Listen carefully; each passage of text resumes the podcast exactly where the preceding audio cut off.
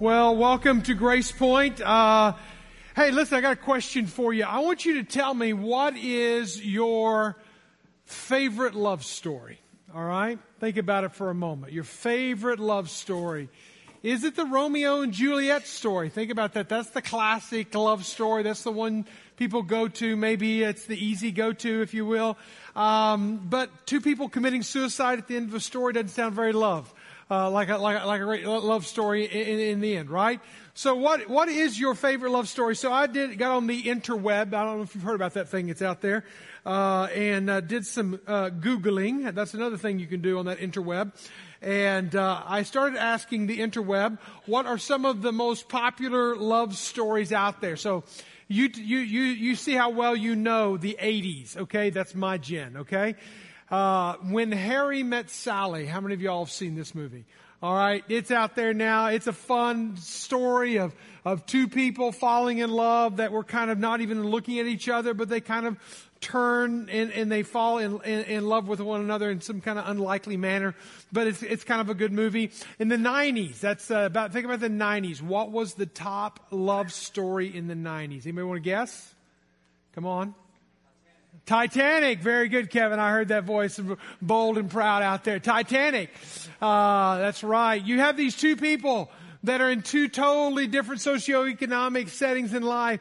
And you got the lower, you, you, you sneak on a ship or you, you, you know, you don't even fit in, in, and then you got the upper and they kind of fall in love and it doesn't matter what they're going to, they're going to be together even though parents don't like it, even though socioeconomic, it's not supposed to happen. And then the sink the ship sinks, okay? So, uh, again, tragedy happens in love stories, right? Uh, now, if you're in our house, though, it probably wouldn't be the Titanic in the 1990s. It was You Got Mail. All right, that was uh, Lori says I had to throw that one in there because that's her fave.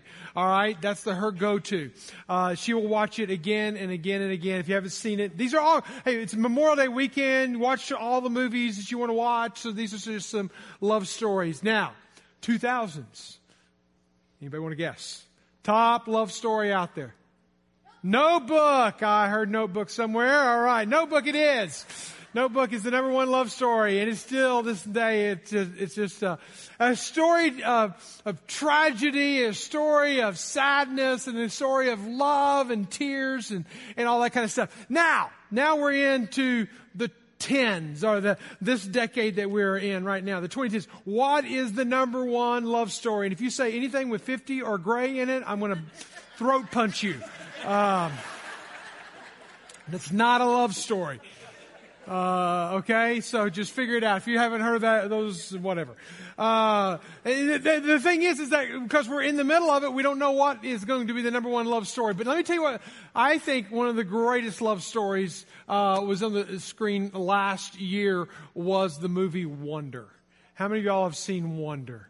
All right, man, I tell you what, take a box of tissues and watch it. It's not the typical love story. It's not the man and the woman falling in love and, and, and all of that, but it is a mother and a father loving a child unconditionally. It's a sibling who is jealous at the same time has to learn to love her sibling. And it's, it's a, it's a brother dealing with a bullying and having to learn to love across the line. It's, it's incredible story, even the way it's told, but get ready to cry. But it has all those elements. It has all the elements that a good love story has.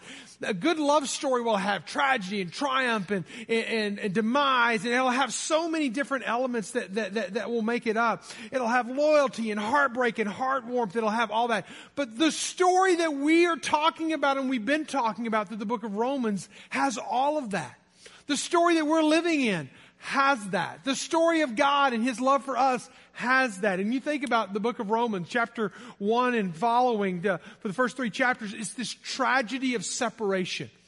And God made us, He made us in chapter 1 and it was all beautiful and it was good and He refers back to the created order. And then you have this fall of man and how we just continue to spiral down further and further and further away from God. And then you have this loyalty that comes out in the stories. Just again, like you see loyalty in a true love story through the tragedies of life, you, you have loyalty that really marks it. When God justifies us, when God makes us right, when God accepts us with all of our flaws and he still loves us. It's a beautiful love story that is unfolded. It has heartbreak. When, when Paul tries his best to live up to the law, but he can't live up to the law. He tries his best to, to live up to, to the standard, but he just can't quite get there. And it's going to be through the death of Christ that he's going to find this justification. So you have, you have heartbreak, you have heart warmth.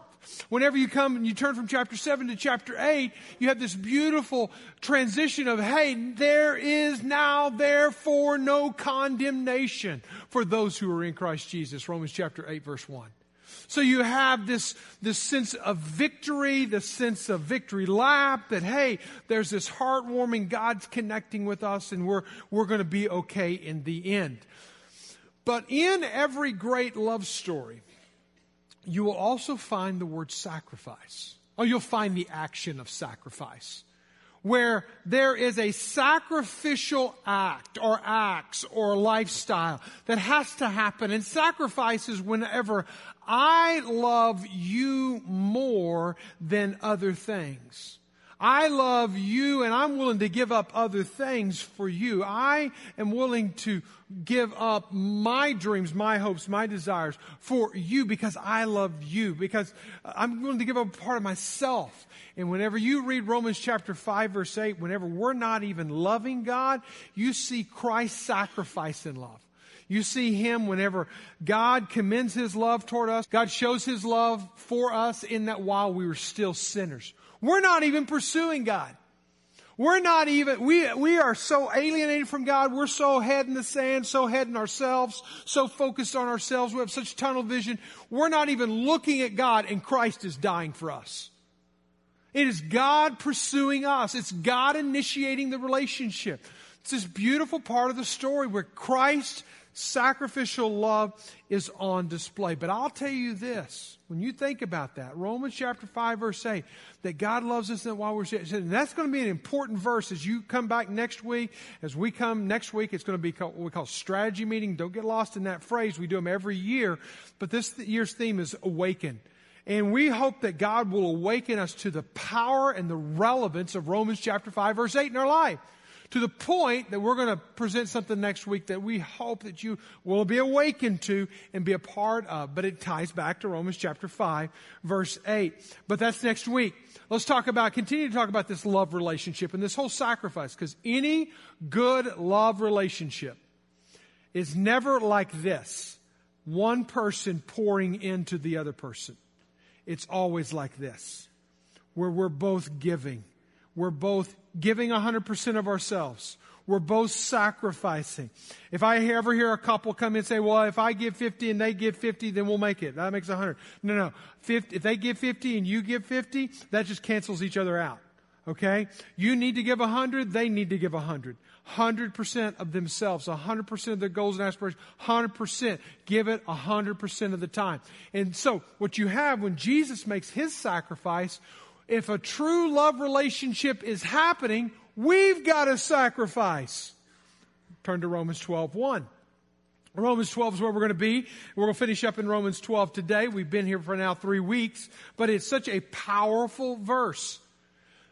And this is where we give our love, our show our love back to God, just as He sacrificially gave Himself up on the cross. So now we show our love back to Him in Romans chapter 12, verse 1. I want us all to read this out loud together, okay? Because this is all of us, what all of us are supposed to be doing as Paul turns the page from talking about theology and what God did and the story unfolding. Now he turns and he goes, hey, I'm going to appeal to you. I'm going to call you out. This is what you're supposed to do. Because of the love relationship that God has established with you, this is what you're supposed to do in a love relationship back to Him. Here it is. Read it with me. I appeal to you, therefore, brothers, by the mercies of God, to present your bodies as living sacrifice, holy and acceptable to God, which is your spiritual worship. This is the turning point. This is the hinge on which everything, this is why worship is so central and, and centristic to everything that we believe as, is because whenever we center our life on Him, and I not give a dead sacrifice, Jesus was the last dead sacrifice. He died. He spent, spilled his blood. Now what we give is a living sacrifice. We give ourselves. Every day of my life, every, every hour of my life is to be spent in offering it up to God. Every thought, every action, everything. Now, how does this whole love thing fit together? You got to look at it from the whole. Again, we've been in Paul. I want us to get a broad view from even the Apostle John. But this is a theme in Apostle John. Now you know John's writings, and John, John 3.16 is one that you know. It says, For God so loved the world that he gave. You know that verse. Jesus gay. I mean, God gay. He gave his son. We know that verse. We memorize that verse. So what? He gave. That's his first act of love. Now what happens is how does that come from? How did, why did God do that? Why did God demonstrate his love? Because the next verse that John writes up here in 1 John chapter 4 verse 16, God is love and whoever abides in love abides in God. So if love, let's take love over here and this, this, what I'm holding in my hand here.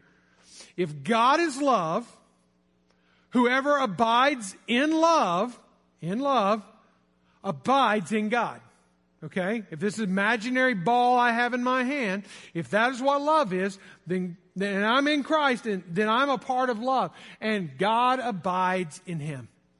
So it's this beautiful relationship where love is in me and I am in love and love and I am in God and God is in me and there's this abiding going on, this connectedness going on, this forever relationship going on. And this is what I want to say to you. Very, listen very carefully. If, if, if love is hard for you, if love is a train wreck for you, if you have a hard time loving, it might be because you have a hard time relating to God. There may be static on the line when it comes to love. And it may be static on the line because there's static on the line in your relationship to God. Because if God is love and you're a part of God, then love's a part of you. Which then leads me to John 13, verse 35. Let's read it all together out loud. By this, all people will know, read it with me, that you are my disciples if you have love for one another.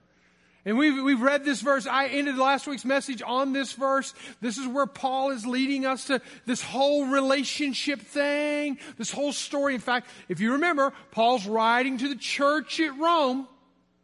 That's what we've been talking about since February. So we're talking about a church. We're talking about a family of believers of faith coming together. I'm going to broaden it today and I'm going to talk about your marriage relationships. I'm going to talk about your child relationship. I'm going to talk about your team relationships. There's so many ways we can apply this, but really in its truest, truest form, it's how do we relate as the church with one another?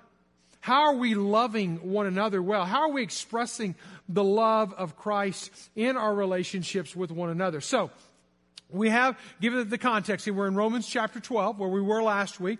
And we finished up last week, if you were with us, when we talked about spiritual gifts. And as we ended spiritual gifts, he then turns in the very next verse. He starts, Paul, in a matter of five verses, gives 13 exhortations. Nowhere else in all of Paul's writings is so densely packaged 13 exhortations. Now, there's not a lot of imperative commands in there. They're all participles, but they're all written in a form that gives us, this is your instruction, this is your instruction, this is your instruction. Now, how can I share 13 points. Well, what I did is I sit there and looked at them and looked at them and studied them said, okay, what am I seeing? I'm seeing patterns here. I'm seeing blocks here. I'm seeing, I'm seeing that basically I think what we can understand when we talk about this, we can see here, here, here, and here. And what we look at is we're looking at love. And it's an interesting thing. This is brought out that when you go to 1 Corinthians chapter 12 and you read about the spiritual gifts, which is the most exhaustive spiritual gifts uh, of all in the New Testament. What does chapter 1 Corinthians 13 talk about? Love. It's the love chapter. What does Paul do when he ends up talking about the seven spiritual gifts at the end of cha- uh, chapter 12? Verse 9, verse 8, excuse me, and he ends it. The very next verse, he starts talking about love. Love is what's going to come down to. In fact, what he says, he says it very clearly. He says, I want you to understand this, that if you're going to have these spiritual gifts, you need to operate in these spiritual gifts and you need to let love be genuine. I like that phrase. But it presupposes something. That if there is genuine love, that must mean there is fake love. There is disingenuous love. There's phony love. Just like there's fake news out there, there's fake news and there's real news. Well, there's fake love and there's real love. What does real love look like? What does genuine love look like? What was does authentic love look like? What was what does non-hypocrisy love look like? What does love look like? Even Paul, whenever Paul was writing again to the Corinthians, he starts chapter 13 and he says this, if I speak to you in the tongues of men and of angels and I do not have love, I'm like a noisy gong and a clanging cymbal. Basically, Paul said this, you can know your spiritual gifts you can know your talents and your skills and all. You can have all, be so self-aware of yourself that you have yourself all night, nice and neatly packaged. But guess what? If you don't have love, you're just a noisy gong and a clanging cymbal. And so what Paul turns around and says, listen, you can have all your spiritual gifts, but you better have genuine love for each other in the room, each other in your life. So, what does genuine love look like? I didn't say what does genuine love feel like. That's what the Hollywood version tells us. You're going to feel this way, and when you feel this way, you do this thing. When you feel this way, then you should do this. When you, it's kind of this cause effect, but the cause is, is that you feel, so therefore the effect is you do. I want to throw that paradigm out the window. I want you to write this down. It always, it's always, it's always better to act your way into a feeling than to feel your way into an action. It's always better to act your way into a feeling than to feel your way into an action. Because I promise you, you're going to have people in your life, in fact, they may be in your life right now. That you work with, you live with, you're married to, you're whatever the case may be. Fill in all those blanks. You go to church with them that, that as, as you live out and you go life with them, you don't feel like you love them. But if, guess what? If you will act your way, if you will do what is right, you will find that the feeling will come. There will be times in the course of a marriage of 25, 30, 60 years or whatever that I guarantee you they went dry, dark, lonely hours on a road together and it felt like they were going nowhere. There will be times that you're at a church and there's trauma and there's trials and there's whatever, and you'll think, oh, I'm just going to go down the street because that church does not have any problems. Problems are going to be there as soon as you get there, but hey, don't, don't worry about that. The problems exist because people exist, but what is beautiful is when love will go the distance and you act your way into a feeling. Even Jesus says, said this, if you love me, you're going to feel a certain way. No If you love me, you'll obey my commandments. If you love me, you'll obey me. You act your way into a feeling, and all of a sudden, when you start obeying what God has told you to do and stop what He's told you to stop and honor what He's told you to honor and give what He's told you to give, all of a sudden you're going to find, God, this is a pretty good deal. God, you've taken care of me. God, you met needs that I didn't even know I had. God, you, you took, you took things further than I, God, you did, you filled in the blanks and I didn't even know there were blanks out there. Because you were obedient, God was able to bless you. God was able to do something in your life. God was able to mend something in, uh, uh, mend a fence. Listen, love is going to be a key, but love is not going to be a feeling. Love is going to be something that we do, something that we put in place, something that we act upon. And you got to get this down. This is just those life principles for you. If we love well, we will live well. If you love well, you'll live well. But if you don't love well, if your love is a disaster, if your love is conditional, if your love is circumstantial, if you're, guess what? You're going to be in and out of love. You're going to have broken heart. You're going to, you're going to have broken dreams. You're going to have broken expectations and you're going to, it's going to be, if we learn to love well, we'll live well. Let's look at the passage in the whole, not in, in part. Verse 9. This is where he starts. Let love be genuine. Let love be genuine. Abhor, abhor what is evil. Hold fast to what is good. And then he's going to start into some one another's, and we're going to see. I want you to circle them because every time we come to them, because that's one of the major values of our church are our one another relationships. I'm always going to point them out, and you're going to circle them. Love one another. It's one. It's the most common of all of the one another's. Verse ten: Love one another with brotherly affection. Outdo one another. We'll come back and talk about that one in a moment. In showing honor, do not be slothful in zeal. Listen, if you're in a love relationship, don't be lazy in love. Be fervent. Be zealous in that love. Be fervent in spirit. Serve the Lord. Rejoice in hope. Be patient in tribulation. Be constant in prayer. Contribute to the needs of the saints and seek to show hospitality. Bless those who persecute you and bless those who do not curse and do not curse them. Rejoice with those who rejoice and weep with those who weep. Live in harmony with one another, another one. Do not be haughty, but associate with the lowly. Never be wise in your own sight. That kind of goes back to the verse that we read last week, talked about being sober in judgment, verse uh, 3 of this chapter. Cir- uh, circle that as a cross reference. Repay no evil for evil, but, do, uh, uh, but give thought to, to, do what is honorable in the sight of all, if possible, as far as it depends on you. Live peaceably with all. Beloved, never avenge yourselves, but leave it to the wrath of God. For it is written, Vengeance is mine, I will repay, says the Lord. To the contrary, if, if your enemy is hungry, feed him. If he's thirsty, Give him something to drink. For by this doing you will heap burning coals on his head. Now, that sounds like fun, right? To, the, to your enemy? We'll come to that in a moment. But listen to this last verse, because you know what the, the, the natural mind just interpreted that verse 20 to be cannot be true when you look at verse 21. Do not overcome, do not be overcome by evil, but overcome evil with good. How is it that we are to love genuine? There's four rules to love. I dare say that you will not find these displayed in our American society very often. So look closely, look deeply, and measure yourself off of them.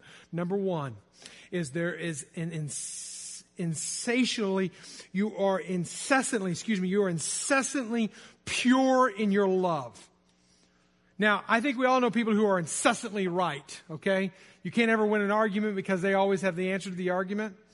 Uh, you know, they're bulldogish. Uh, you, you, can't get a word in edgewise. They always have to have the last word. The incessantly right people, no fun to be with. Incessantly clean people, okay? If you're a clean freak, you're a germaphobe, whatever may case may be, you're hard to be around, okay? Because well, you're funny to be around to watch you get all nervous and, and twitchy. Uh, but incessantly pure. Incessantly pure is a person who says, listen, I don't want dirt in my life. I don't want filth in my life. I don't want sin in my life. I don't want to do anything, allow anything in my life that would hinder my relationship with God. That would come between my relationship with God, that would hinder a love relationship that I have in my life. And you can think about, again, apply it as many ways as you want. He's talking to the church. I'm going to give you some other ways that we can apply it. You can apply it to your marriage.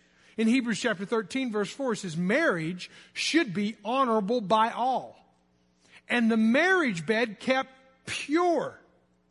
For God will judge the adulterer and all the sexual immoral, sexually immoral. Your personal life. You need to think about your personal life. Has my personal life, am I walking in the purity of my heart? Am I walking the way I should? Is there unconfessed, unrepented of sin? Doesn't mean I'm perfect, but am I living harboring sin when I should be abhorring sin? Think about it like that. He says in Ephesians chapter 1 verse 4, as he chose us in him before the foundation of the world, that we should, this is the reason he chose us, that we should be holy and blameless before him. So literally, God chose you to be holy. He chose you for that very purpose. Think about it. Is there any area in my life that needs to be corrected, right sized, put in, in, in right order? My attitude, my thoughts, my words, my conversations? Think about it. Also, what about church community? The church community. We need to, as a church, as a body of Christ, we need to realize so that he might present, it says in Ephesians 5.27, this is why he gave spiritual gifts to the church, by the way. This is the, the passage. So that he might present the church to himself in splendor without spot or wrinkle. Now, it doesn't mean there's a perfect church. But it does mean that we're not living in unconfessed, unrepentant of sin. That she might be holy and without blemish. Authenticity, not hypocrisy, not cheap love, not inauthenticity. That we ought to be marked by that. Do we harbor sin or to, do we abhor sin? Think about it. When you look here at this passage, he says, abhor, abhor Hate it. Hate what is evil. Hold fast to what is good.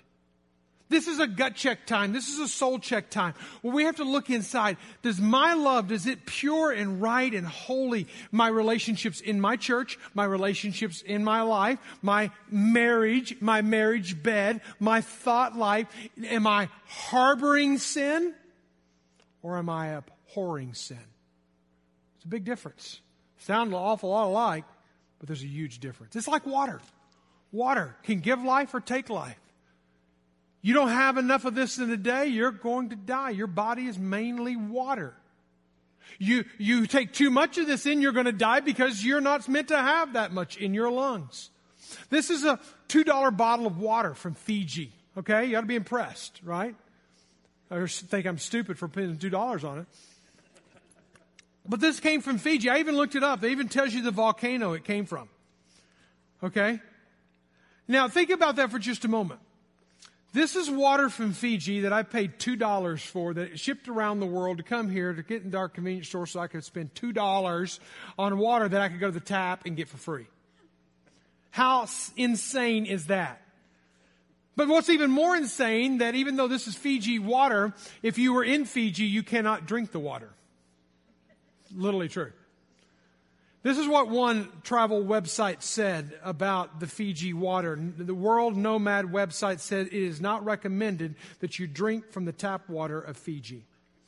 What they have found in the tap water in Fiji are shells, frogs, and invisible typhoid and gastroenteritis, whatever, bacteria. Anything with gas and titus at the end of it is not going to be a good combination and especially if you put bacteria on the last word.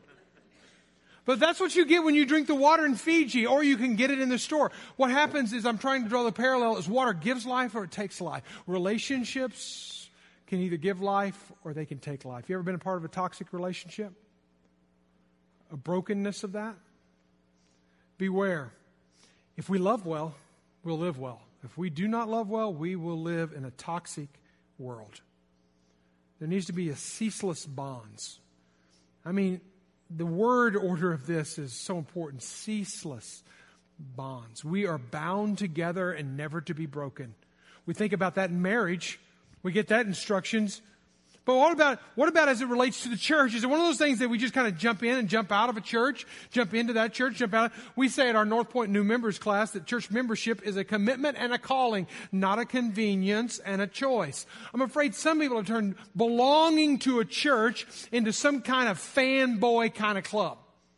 Now, when I talk about fanboys, I'm talking about like the Golden State Warriors of NBA basketball nowadays. Now, I couldn't even have told you a few years ago where the Golden State Warriors were. Until they got this guy playing basketball for them and they started winning national championships. And now you see everybody out wearing the Golden State Warrior. Uh, outfit. But I guarantee you, most of the people a few years back couldn't. But now they're fanboys uh, uh, of Curry in the in the game. But what am I trying to say? A lot of people will again be committed to a church in that kind of way, be committed to a relationship in that kind of way. As long as things are good, I'm in. As long as they're bad, I'm looking elsewhere. That's not healthy. I loved it last week whenever I pitched it out to you of our essential ministries. And we said, hey, listen, are you ready to explore your spiritual gifts, experiment with your spiritual gifts? 21 people said, yes, I'm ready. Nine or 11 of them are already in process right now this week of saying, hey, I am ready. Now, are you ready to be a part, commit, to being in a part of this family and this relationship. Because when Paul's talking about the church, he's talking about one another relationships. And one another relationships is not, hey, dial it in, or hey, check in when you can, or hey, fanboy the church and just hang out. No, no, no. He's talking about a commitment. Commitment so, so much so that he's going to use one another. He's going to love one another. Listen, I want to love, I want a one another brother who's going to stick with me through thick and thin. Not love me when I'm good and, and cast me off when I'm bad. I like the next phrase uh, outdo one another. That's my favorite out of all of the one another's. What if we went into our relationships with one another and it was our goal to outdo the other person by honoring them? I want to honor you. No, I want to honor you. No, I want to honor you versus what's in it for me, what's in it for me, what's in it for me. What if our marriages were like that? Hey, you know what? How can I honor them more than they honor me? You know, you would not have the toxicity of selfishness in a marriage, in a church, in any kind of relationship if we took the one another relationships to this level where I'm just going to outdo my honoring you, my one another. I like this verse, verse 12. He goes on and kind of gives a, us a, a, a, a, kind of a span of what this boundless, ceaseless commitment looks like. And he says in verse 12, it says, Rejoice in hope, be patient in tribulation. He gives the whole spectrum. So you take this into the stage and you call this, okay, we'll call this the rejoice in hope corner. This is when things are good. This is when things are positive. This is when things are moving up to the right. This end of the stage what do you do in times of tribulation? I bail. Look for a better offer. Want to go somewhere else. Want to find a better relationship. Want to find a better pastor. Want to find a better church. Want to find a better. Want to, no. You're patient here in tribulation. The spectrum is, and here's the question you've got to ask. Everyone wants to be here, but sometimes you're here. What are you going to do when you're here? It's not always easy. In your marriage, where are you in the spectrum? Are you rejoicing in hope right now? Are you being patient in tribulation? The spectrum. See, a ceaseless bond, they, they don't see any end to it. One of the things you do in, in, in a marriage ceremony is I, t- I take the ring and I say, This ring has no end. It has no end. So when you put that on, there's no end to this covenant that you make with one another. The, great thing is, is that if we would learn as a church and we would do one another's well, I mean, where we're honoring one another more than the other person's honoring us, we're going to get in this kind of, I'm going to outlove you, I'm going to outserve you, I'm going to outgive to you, I'm going to do more than you're going to do because I want to honor you. That is a mentality that just blows my mind because you don't see it. I read a book before starting Grace Point uh, that a missionary on the field gave me. And it was the most global study. I'd never seen anything like it. And I'm a person who loves to look at research. I'm like, I'm a nerd that way. I, to this day, have not seen a more exhaustive research than this research on healthy churches. They studied a thousand churches in 32 countries on five continents. They got back 4.2 million responses. And their goal was to ask the question, what does a healthy church look like? In Sudan, in South Africa, in South America, in Russia. In all over the world, what does a healthy church look like? And they came out with eight essentials to a healthy church. And you know what number eight is? How well they love each other. If the church is divided, if the church doesn't love each other, goes on, growing churches possess on average a measurably higher love quotient than the stagnant or declining ones. In the next, very next paragraph, it even references that they do one another's in their relationships. Blew my mind this week. As I went back and revisited that. Why did it blow my mind? Because I knew it. I felt it. As I come back to the research that, listen, you want to know what a healthy church looks like? It knows how to love one another well. Listen, if we love well, we will live well. Number three, costly compassion. Not going to be easy and it's not, listen, a lot of people get off when it starts costing them. A lot of people get out of a relationship when it starts costing them. Getting out of a relationship is not an cost is a part of a relationship. Verse 13. Look at verse 13. He says, contribute to the needs of the saints. This is why I know he's talking about the church, because he refers to the saints. Contribute to the needs of the saints. Be generous to the needs of the church. Be generous. Giving financially to whatever there is.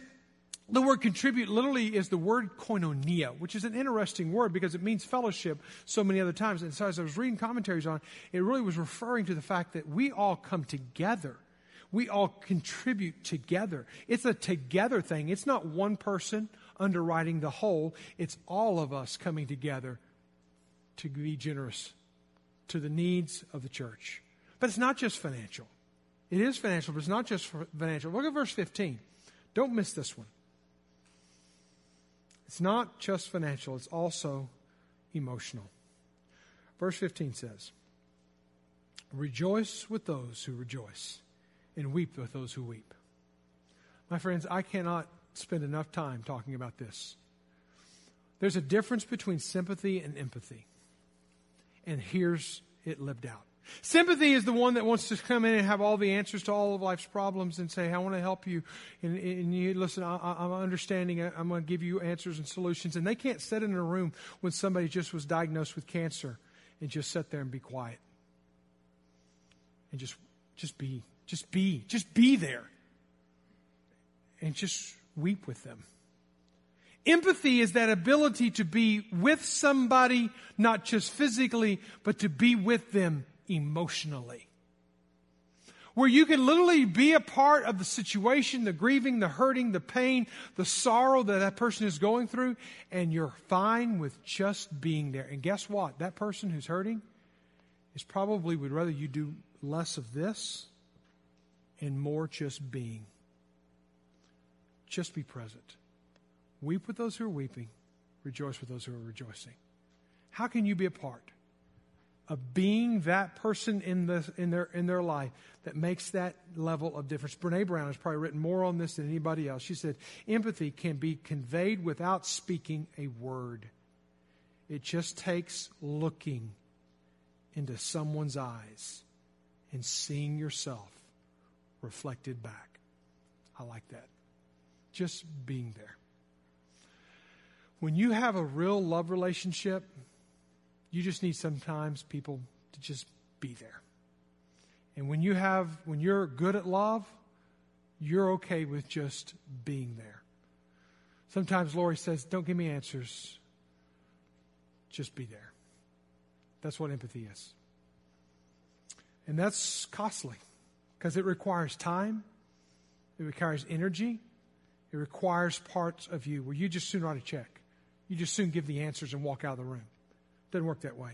In a real love relationship, if we love well, we'll live well. Number four, and I'm finished. Peaceful, resolute. There's a peaceful resolution inside of you that you're not going to let tension remain. You're not going to let unresolved conflict. You're not going to talk about them. You're going to talk to them. You're not going to sweep things under the rug. You're not going to hide things in the closet. You're going to deal with the issues. And that's hard. It's a lot easier to walk away and talk about them. It's a lot easier to be negative inside. I don't love that person. I can't even, this room's not big enough for me and that person. I think somebody wise said this it's always better to act your way into a feeling rather than feel your way into an action. Do it. Do what's right. Do you realize out of all of this passage of scripture that I just read, half of it Paul deals with conflict resolution. Let's read it. When you look here, he tells us beginning in verse 17. He says, Repay no one evil for evil, but give thought to them in honorable in, uh, uh, the what is honorable in the sight of all. So don't do anything behind their back that you won't do in their face, that you wouldn't do in public, that your one another brother wouldn't say, hey, that's a good, wise move.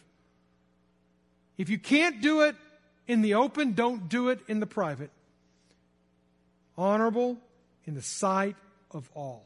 If possible, so far as it depends on you, live peaceably with all.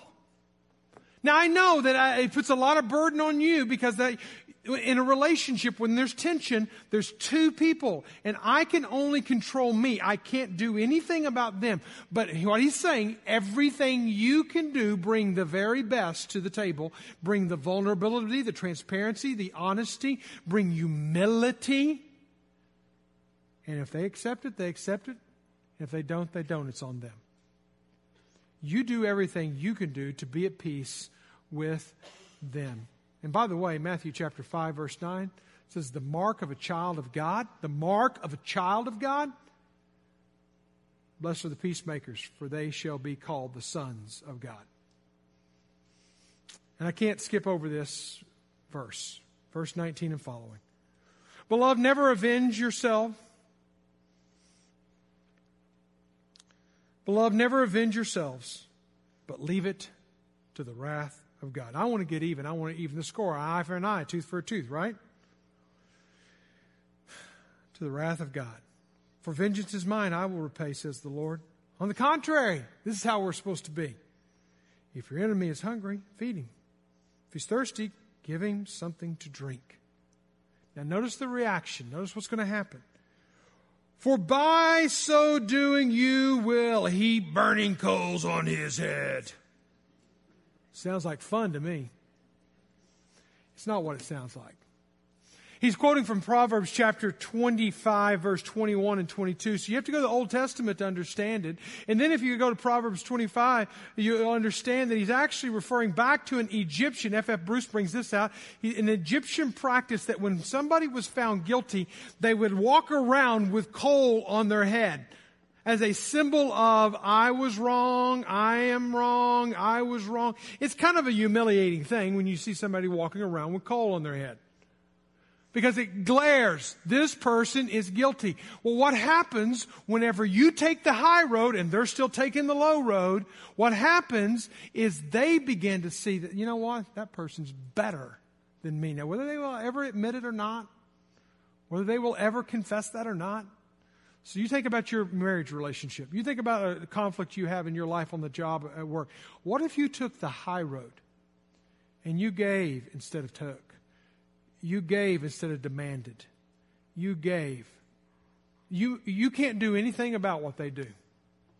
But you can only do what you can do. You can't control whether or not they love you back, but we're not told to control that. Differentiation is me being okay even when the other person is not okay. I need to do what I need to do. And what I need to do is I need to love them. And what they do with my love, it's up to them. Means I don't have to stay in an abusive relationship? No, you don't have to stay in an abusive relationship. But I need to love, and I need to show love, and I need to give love. If I love well, we will live well. I will live at peace even if the other person has to walk around with the coals on their head.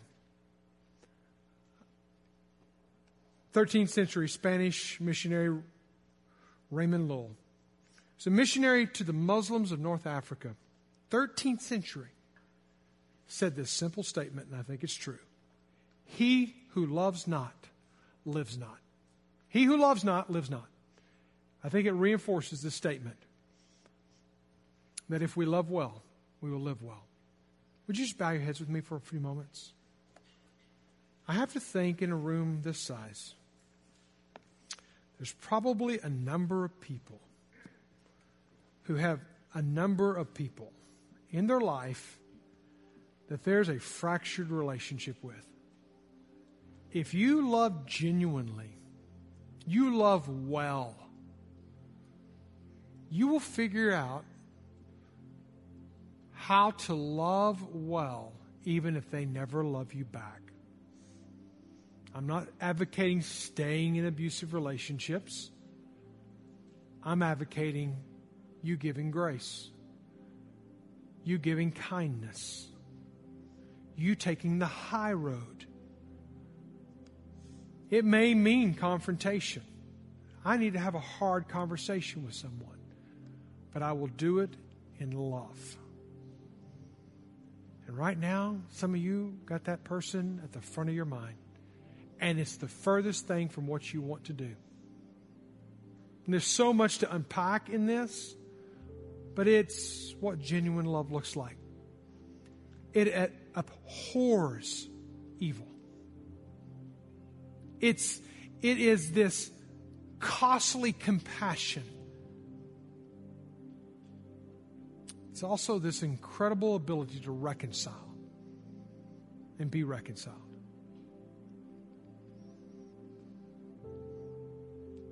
I want you to take a few moments and just you and the Lord just do business together right now with that relationship.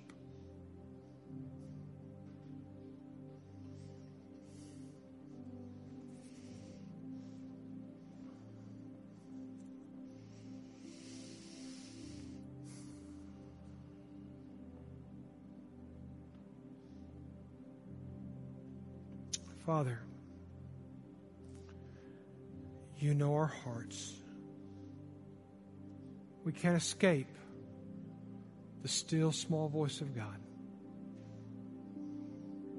Whether it's a broken relationship or it's an impurity that we've allowed to creep into our own minds and thoughts and life, to where no longer can we look incessantly pure on our relationships.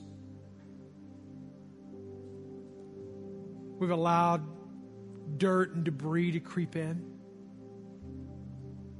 Lord, maybe we're holding back.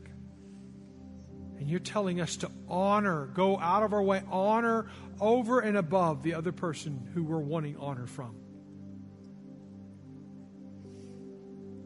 Father, how can we love well? Help us to love well. And stop putting the expectations on the other person. And make sure we're living at the highest expectation ourselves. Lord, we thank you for this time. Because you loved us, we can love others. Because we love others, we can love them well. May we do that today. In Jesus' name, amen. Stand, worship with us.